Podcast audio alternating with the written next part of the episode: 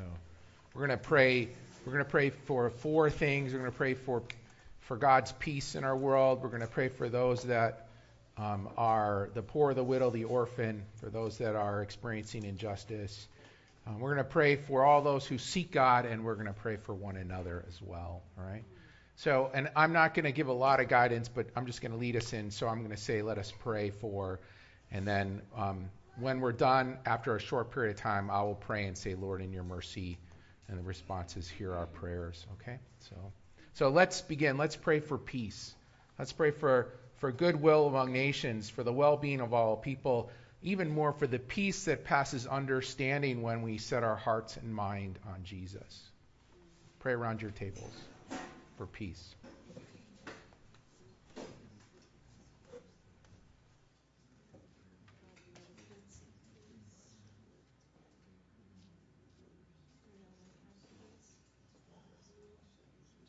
Um, we are surrounded, Lord, by, by war, um, by, by anxiety, by, by division, by strife.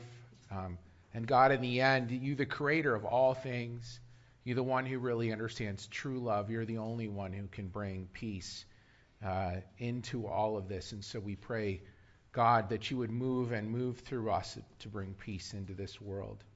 Lord, in your mercy. Yeah. So let's pray for the poor, the widow, the orphan, for those that are oppressed, imprisoned, unjustly, um, born or unborn, for all life. Just pray for justice. Thank you.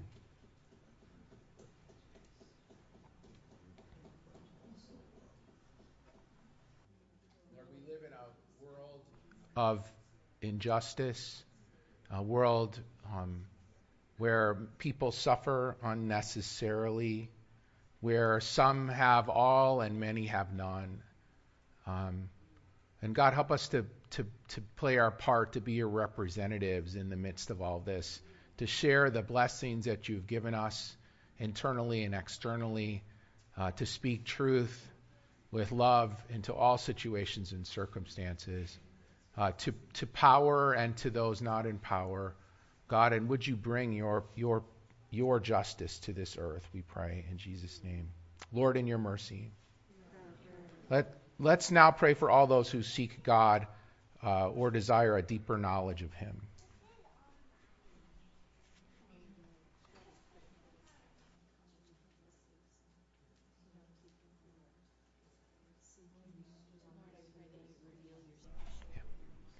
Lord, would you give us boldness and courage? As your people, as your children, as your body, to, to both demonstrate uh, in love and speak out the truth of who you are to those around us so that those who are seeking after you can find you. We also pray, God, for more of the stories that I've been hearing of, of supernatural encounters with you. God, that your spirit would reveal to them your truth your presence, your love, the freedom that you offer them. Lord, in your mercy. Yeah. And finally, let's pray for one another. If you have a particular need and you would like prayer, why don't you go ahead and stand and others around the table gather around those people, lay hands on them and pray for them. And do the same at home as well. Anybody want prayer? Please stand. Go ahead and gather around them and lay hands on them and pray for them. And also, while you're praying, pray for our body as well, right?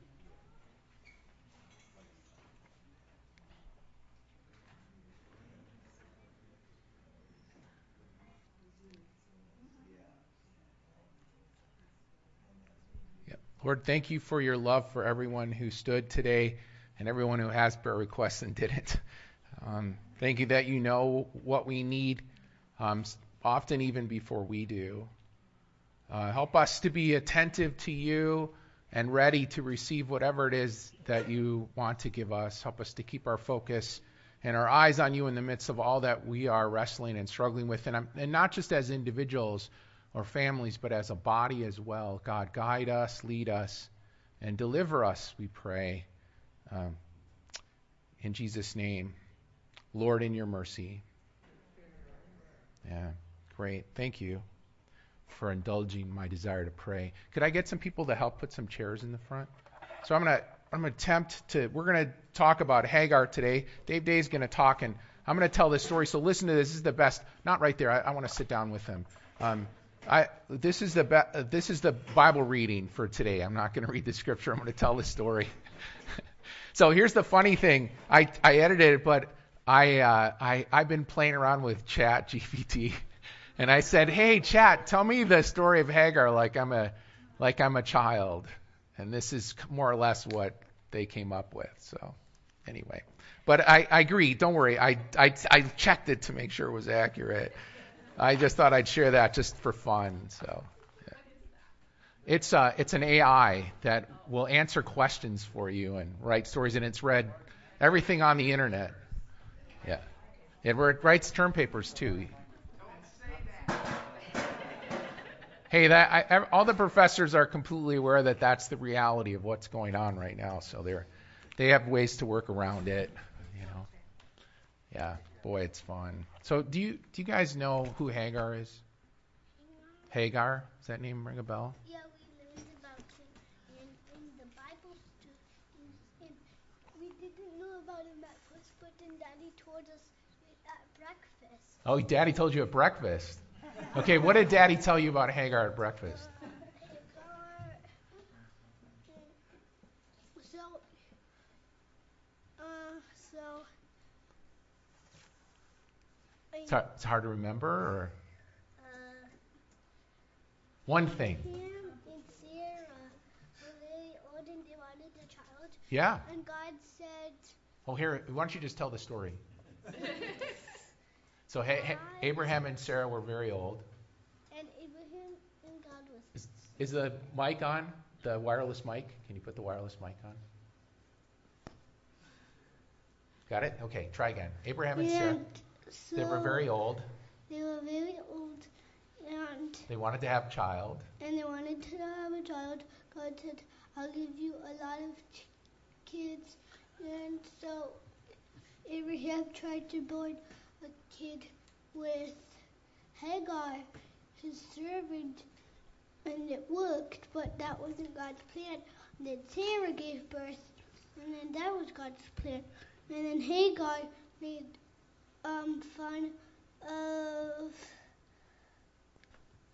Sarah because she got her child first, and so she ran away with Abraham's baby and baby, and because she bullied uh, Sarah, and Sarah got mad and chased her away, and she went out into the desert, and they were gonna die, her baby and she, her, and so she went and and um thought and she thought maybe if I don't hear my baby cry, my baby will just die. And an angel appeared and said, um, I will give you water. And a well appeared, and then the angel went back to heaven, and they and she got some water for the baby and her. Okay, let's go home. All right, that's good. I'm dropping the mic. And isn't that what they do? It's really great. Good job. You listen really well to your dad, don't you? Yeah. Good job there. Uh, Zach, you want to come up and teach this? So, anyways, this is great. You guys are right. So, there was a man and a woman um, named Abraham and, and his wife Sarah, and they had a servant named Hagar, right? And the story goes God made a promise to Sarah and Abraham that they would have children, but that seemed impossible because they were really, really old, like older than your grandparents. What are all those balloons for? What? What are all those balloons for?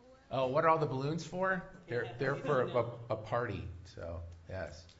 So so they were too old. They felt like they were too old, and for, they felt like it was too hard to wait. So Sarah had an idea, and the idea was, here she said, Abraham, why don't you take my servant and have a baby with her? So they made a baby. I'll let your parents tell you about how that happened. So. So when Hagar became pregnant, right? She she started treating Sarah badly. There was bad. There was bad. There were just they were they were they were not treating each other very well. And and Sarah didn't like Hagar either, so she started to mistreat Hagar. So Hagar ran away, right? She ran into the desert, right? Yeah. Um, and in the desert, an angel of the Lord found Hagar and stopped her and told her, "Go back." Right? Go back at, to Abraham and Sarah, and he told her that God would bless her with many children. It's the same thing he told Abraham that he was going to have many children too. Um, but he also told her, funny, he, did your dad tell you this? He told her that she was to name her son Ishmael. And do you know what Mish, Ishmael means? Means God hears. Isn't that cool? So, so, so she was going to have a boy named God hears, right? Um, so she went back and she had a, had her baby, um, and he was raised as the son of Abraham and Sarah, right? And some years later, God came back and told Abraham again that he and Sarah would have a son. Do you know how old Abraham was when that happened? Did your dad tell you that? He was almost a 100 years old. So he was about to die, probably. Yeah, yeah, probably. He was probably pretty close to dying, right? Um, and Sarah, his wife, was 90. And so you know what Abraham did? He laughed at God. That's not good. No. So, but God, you know what God said? He said, okay, Abraham, I want you to name your son. When he comes, he laughed. He laughed? That's his name. He laughed. Or we call him Isaac, right? So, so, it, and it happened.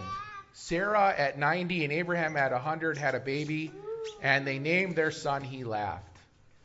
Um, and when Sarah finally had her own child, she she became jealous of Hagar and and and uh, and God hears or Ishmael, and Sarah told Abraham to send them away, so he did. That's the story, right? So Hagar and Ishmael were all alone in the desert. They walked and walked until they ran out of water, and Hagar was so scared for her son that she she um, she thought he was going to die, but an angel appeared to Hagar, and the angel told her not to be afraid because God was watching over her and her son. The angel showed Hagar a well of water, and they were saved. Right? And God promised that Ishmael would become a great nation, and Hagar would have a lot of a lot of children. And Hagar was comforted by this. And they returned to the land of Canaan where they lived the rest of their lives. That's a big story, isn't it? Yeah. You guys are great listeners. So go ahead and go back to your table. It's, do you mean, so Dave Day is actually going to speak on this, on Hagar, the story of Hagar. And I, I like uh, his perspective on it. So is it ready to go? Great. Just be, as you're listening, thinking of questions you might ask. I have a few for us to discuss around, around tables at the end when it's all over. So. Good morning, everybody at FCBC. Sorry I can't be with you in person. I hope one day that can be remedied. But as you watch this, I'm going to be in India. There'll be four of us. Ree and two other friends are going to India. We're doing some leadership training, looking at some of the projects that as a charity we run. And uh, when you're watching this, I'll be in a place called Siliguri, up near Darjeeling on the northwest side of India very near the Nepal, Tibet, Burma border. Very interesting crossroads of life happens around there. We're looking at people from Genesis, and today we're looking at the story of Hagar. Now, if you're not familiar with the story, please take time to read from Genesis 15 to 21, where you'll read in more detail the story about this very interesting woman now, to understand anything of Hagar, we need to understand the context in which she was living. And just briefly, um, Abraham was the patriarch. And God had said to Abraham in Genesis 15, He said, You're going to have descendants, and I'm going to bless them, and they will fill the earth. Now, Abraham and Sarah were getting on, and he found it a bit hard to believe. And in Genesis 15, we read of how God, what they call cut a covenant to prove it to him, to confirm to him that this was going to happen. And I can just imagine Abraham and Sarah sitting down thinking, you know, God has said we're going to have descendants.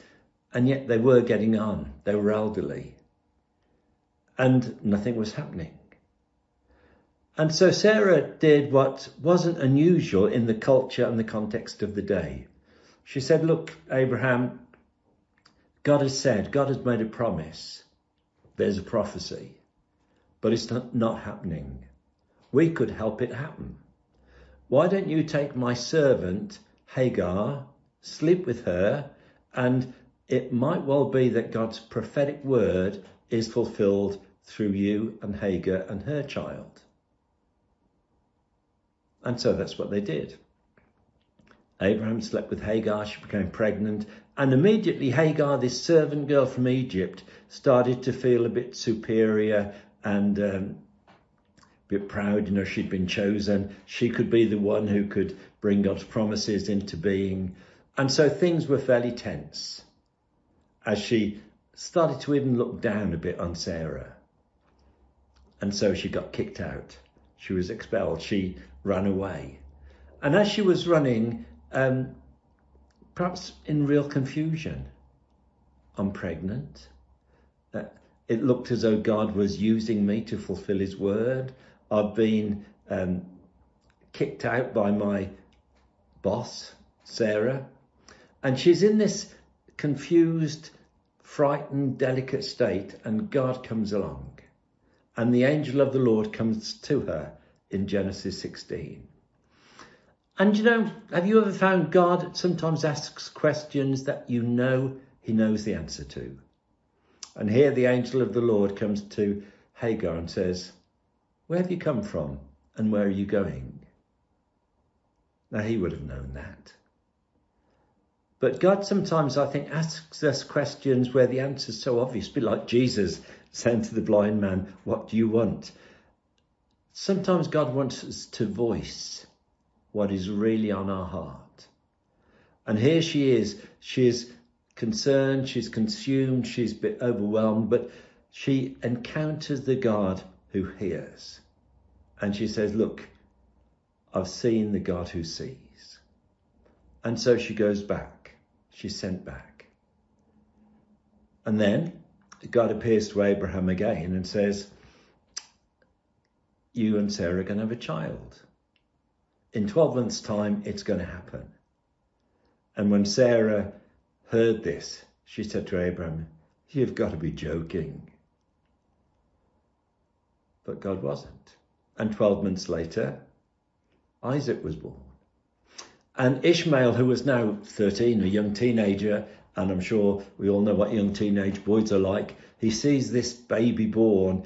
Is he going to usurp his place? Is he going to lord it over him? And he starts looking down on him, being mean to him. And so Hagar's kicked out again. Now, what is this story all about? There's certain things that I see, certain principles that I'd just like to highlight for you to think about and uh, maybe discuss. One is um, we've got to interpret scripture with an understanding of the culture in which it was written.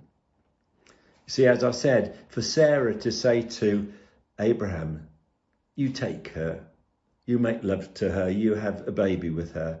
In the culture, it was the right thing. And we need to be able to interpret scripture in the context of understanding the culture, but interpret scripture with what people call a Christocentric, a Christ centered approach to it.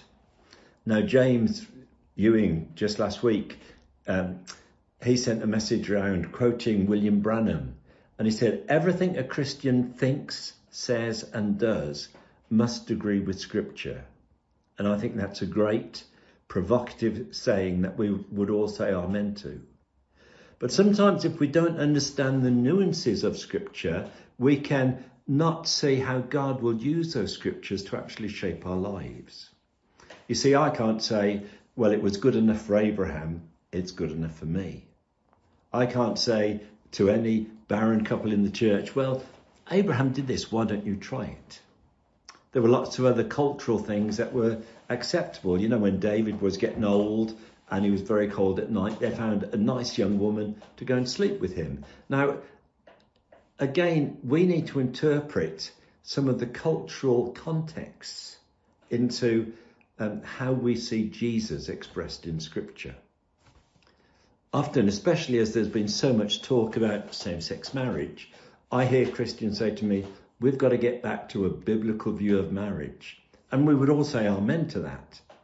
And yet, sometimes we can be naive in not thinking, well, what actually is a Christian view of marriage? You see, the Old Testament view of marriage is that a man took a woman into a tent and the next morning they were married. There were other things that we would say, well, culturally that is not right. Um, if a man raped a woman, he should marry her. If a woman didn't have children and her husband died, her brother was to take her. So there are lots of ways that scripture in the culture and context of the time expresses itself that we need the Holy Spirit to help us interpret what does that mean for us today. And what I see in this story is here were some people who knew God had spoken, knew God had prophesied, but the waiting period became too long. Have you done that? I know I have. God had spoken and we expect an instant answer. God has spoken and we can't understand why nothing's happening. God has spoken. So do I help God along? Because I'm sure he needs my help. A bit like when David, when it was prophesied that he would be king, it was a long, long time and a time of hardship, running for his life, being a fugitive, going through all sorts of things before that was fulfilled. And David must have gone through the process of thought that Abraham did. Did God really say it? Is this right? Um, did I imagine it? And I think sometimes as people, we can lose sight of what God has said to us because the waiting period isn't what we bargained for. A bit like Joseph. God spoke very clearly when he was young that his brothers would bow down to him. And yet the opposite seemed to happen. They got rid of him. He was enslaved, he was imprisoned. And there was a long, long period when he must have thought, was I imagining that? Did God really say it? And for us, the tension can be sometimes God speaks and we become impatient. We lose sight of it. Someone once said that God is never ever late, but he does miss a lot of opportunities to be early. And that was Abraham's thought. God has spoken, but I've waited so long, and we're at the stage now, you know, in, in our 90s, we're past it. But all through it all, with all the doubts and with all the mistakes, there was something in Abraham that he held on to God. Because when God spoke way back in Genesis 15, it said that Abraham believed God and it was counted to him as righteousness. So he was in the conflict and the mistakes. He held on to something. And I pray that if for any of us God has spoken his word, even if it seems to be a long, long wait, even if it seems that um, we've missed out somehow, that we can hold on to something that we believe God has spoken. Because as it says in Amos, God will watch over his word to perform it. And there'll be some of us here. And we've had prophecies. And maybe with choices we've made, maybe with the frustration of waiting, with, we think we've lost it. And I believe in a God who rekindles out of mistakes. Because this was a mistake. This was a mistake, and you would have thought God could have said, I'll look elsewhere. I'll try and fulfill my purposes through someone else but God repeats his word. And even Hagar, who, if you like, was the, the expression of the mistake and was used in that mistake, God comes to her and says, Hagar, you're going to have many children. You're going to be a mother of nations. And even with the mistakes that were processed, God comes because God is bigger than mistakes that we've made. And I trust that that is a lesson for each of us. Because if you're like me, you'll have made many mistakes. If you're like me, you'll have made mistakes and we think we've blown it. We'll never get it sorted out. But God does not judge us on our mistakes. But if we let Him, He can use the mistakes to shape us. Now, what I believe does happen is we do reap what we sow. And I don't think that is judgment. I think that is a part of God's eternal principle. Abraham reaped something. And the sowing was another nation. The sowing was um, bitterness, battles, wars. The, the consequence of what he sowed were reaped and are painful and are still being reaped today. But it's not God's judgment, it's the principle that what I do will have an effect because I will reap what I sow. But God can redeem my mistakes and He can put me on the path again. And here's Hagar. Um, and again, she's running for her life. She's frightened, she's in despair, and God comes along to her.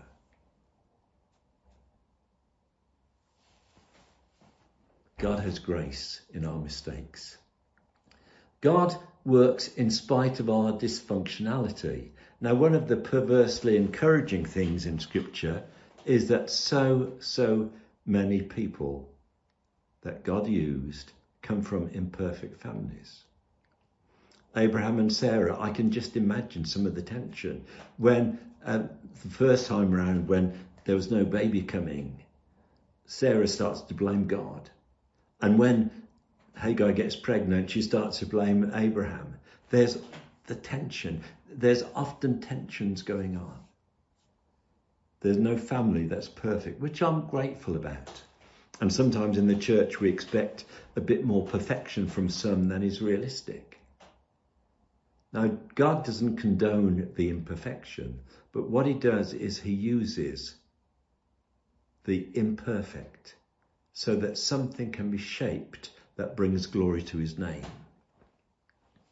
One of the challenges, too, that I've got from this story is um, if Abraham would have had the patience to wait, would the course of history been changed?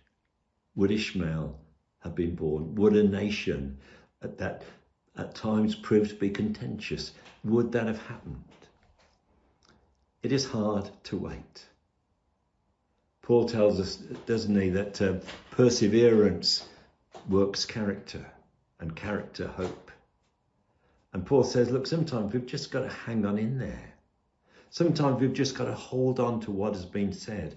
And it is difficult because we live in a day and age where people want instant gratification, instant relief from pain, instant relief from heartache. Uh, commitment is less valued than it was, and we see that expressed in so, so many ways. But Paul says perseverance works character, and character hope. And I know I will have said it before, but I do think hope is the ingredient that we all need to see as being vital in our message as Christians. I believe that as a Christian, I'm a bringer of hope, a purveyor of hope. And again, you'll have heard this before, but my definition of poverty is not the absence of money, but it's the absence of hope. And Paul says if we can be patient, if we can persevere, if we can hold on to what we believe God is saying, even if it is difficult, that will shape something of Christ in your character, and that brings hope. And I can't answer the question if Abraham would have waited, would the course of history been different? I think it possibly could. But I need to know that if God has spoken to me, I can hold on to that. And it is that tension of how much do I just let God do his work and how much do I help God? And like me, you've probably had prophecies, God giving you an idea of something of your purpose, your life, your call. Now, if God has called me to be a teacher, I don't just sit in a room and wait for revelation to drop. I need to study, I need to read, I need to learn, I need to learn from people. So I've got a response and responsibility to what God has said. But it's a fine balance, and sometimes it's a hard balance to get right. Because Abraham went with Hagar, and that seemed to be a mistake. Now, when the angel of the Lord said, you know, in 12 months' time you're going to have a son, uh, what did Abraham and Sarah do in three months' time? I bet they made love. Now, was it helping God? Because it never talked, it talked about a child to them. So, my thought of action could take many routes at this point, but did they help God fulfill his word? And what was different from the first time round? And we need the wisdom to say, if God has spoken to me, how do I handle what is said? And how do I know what is my response to what he has said? And therefore, what am I responsible for? God is responsible for his word, but I'm responsible for letting it take root in me. And can I hold on to God enough not to feel that I've got to do all of God's work for him? But can I honestly, with God, let him um, shape that word and so that I can respond to it? We next read of Hagar very, very briefly in Galatians chapter 4. And the book of Galatians is this context, contest. You see, Paul has been preaching a gospel of grace. We don't deserve it. And I suppose what this story tells me is that the goodness of God in bringing Isaac, it wasn't a deserved thing. It wasn't that Abraham and Sarah were so perfect. It was just the goodness of God. And that was the message of the gospel that Paul preached. You know, we didn't deserve salvation. God in his richness and his mercy came to us and gave us life and hope and forgiveness and eternity. But what he found is he preached that, he built churches on it, but then he moved away and some very religious people came in bringing all, all the laws. You've got to do it. You've got to be circumcised. You've got to do this. You've got to do that. You've got to do the other. Otherwise, God won't bless. And in Galatians 4, Paul said, look, Hagar is an example of that. Hagar is this epitome of doing things in your own strength to fulfill God's law rather than let the grace of God do his work. And so Paul says, look, there were two sons. One's a child of a slave, Ishmael. The other is a child of promise, Isaac. And so the last we read of Hagar is um, she had come to represent how our mistakes can sometimes lead us away from the grace of God. But what I see in this story is that running through it all was the grace of God.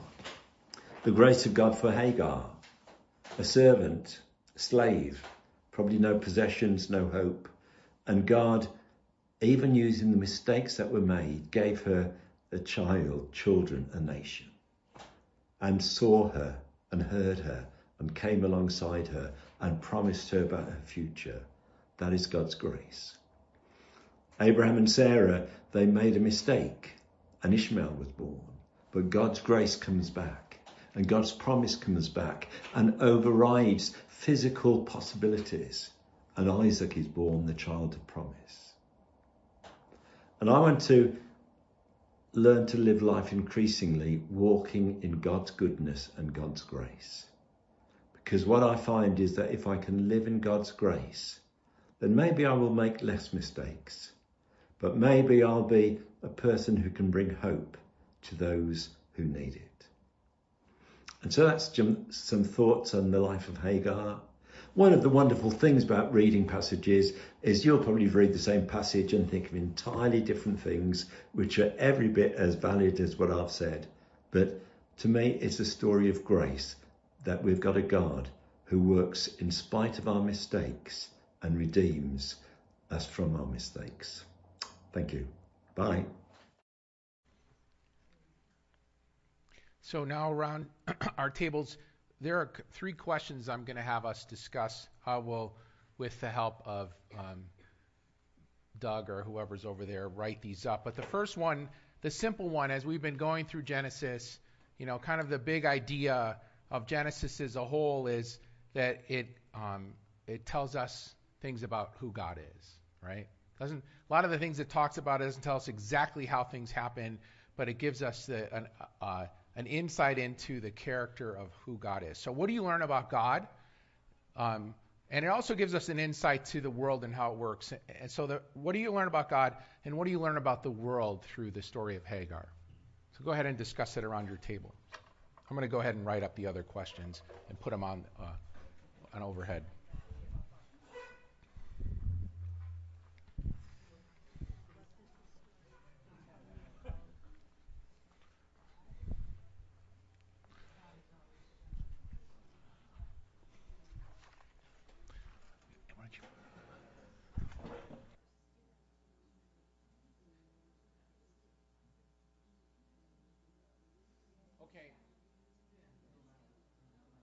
Okay, so I, you can keep talking about that if you're on something, but just stop for a minute. I'm going to add another question if you have exhausted that one. And the next two are actually related, so I'll just show them both at the same time. Um, so, so in this, how did the message speak to you personally, or even to our church body? Um, and then related to that, is there a situation in your life where you're struggling to trust God right now? You, you have been, or you're tempted to take matters into your own hands. Okay, so those are the two. How does this speak to you or to us as a body? And is there a situation in your life where you're struggling to trust God? Um, and you can even talk about what is the place, what in this in this reality, what's our part in these places where we're frustrated, and what's God's part. So, more discussion. That's all. This is an open-ended discussion. So. So, how does it speak to you personally or to us as a body? If you could add that.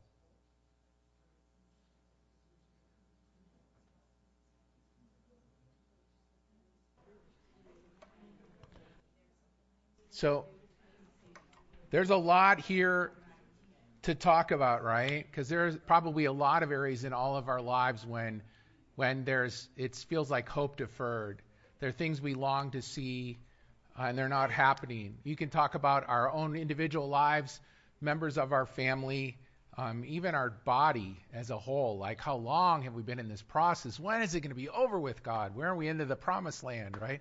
In the next season, the, the space you have for us, the leaders you want to raise up. But, but in the midst of all that, there's this command to wait, right? And place our trust in the Lord, which is not easy.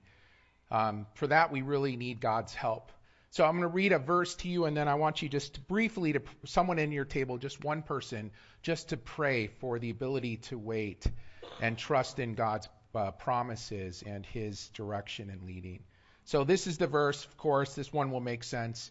It's an interesting word uh, in Hebrew. I it, they translate it uh, hope, uh, wait, trust. All right. So and it says. Um, those who trust, wait on the Lord will renew their strength. Right? That's Isaiah 40. So, so, um, so, right. So, Lord, help us to place our trust and hope in you as we move forward. Help us to support and encourage each other in the midst of all that. Now, someone around your table, pray just to close your time together.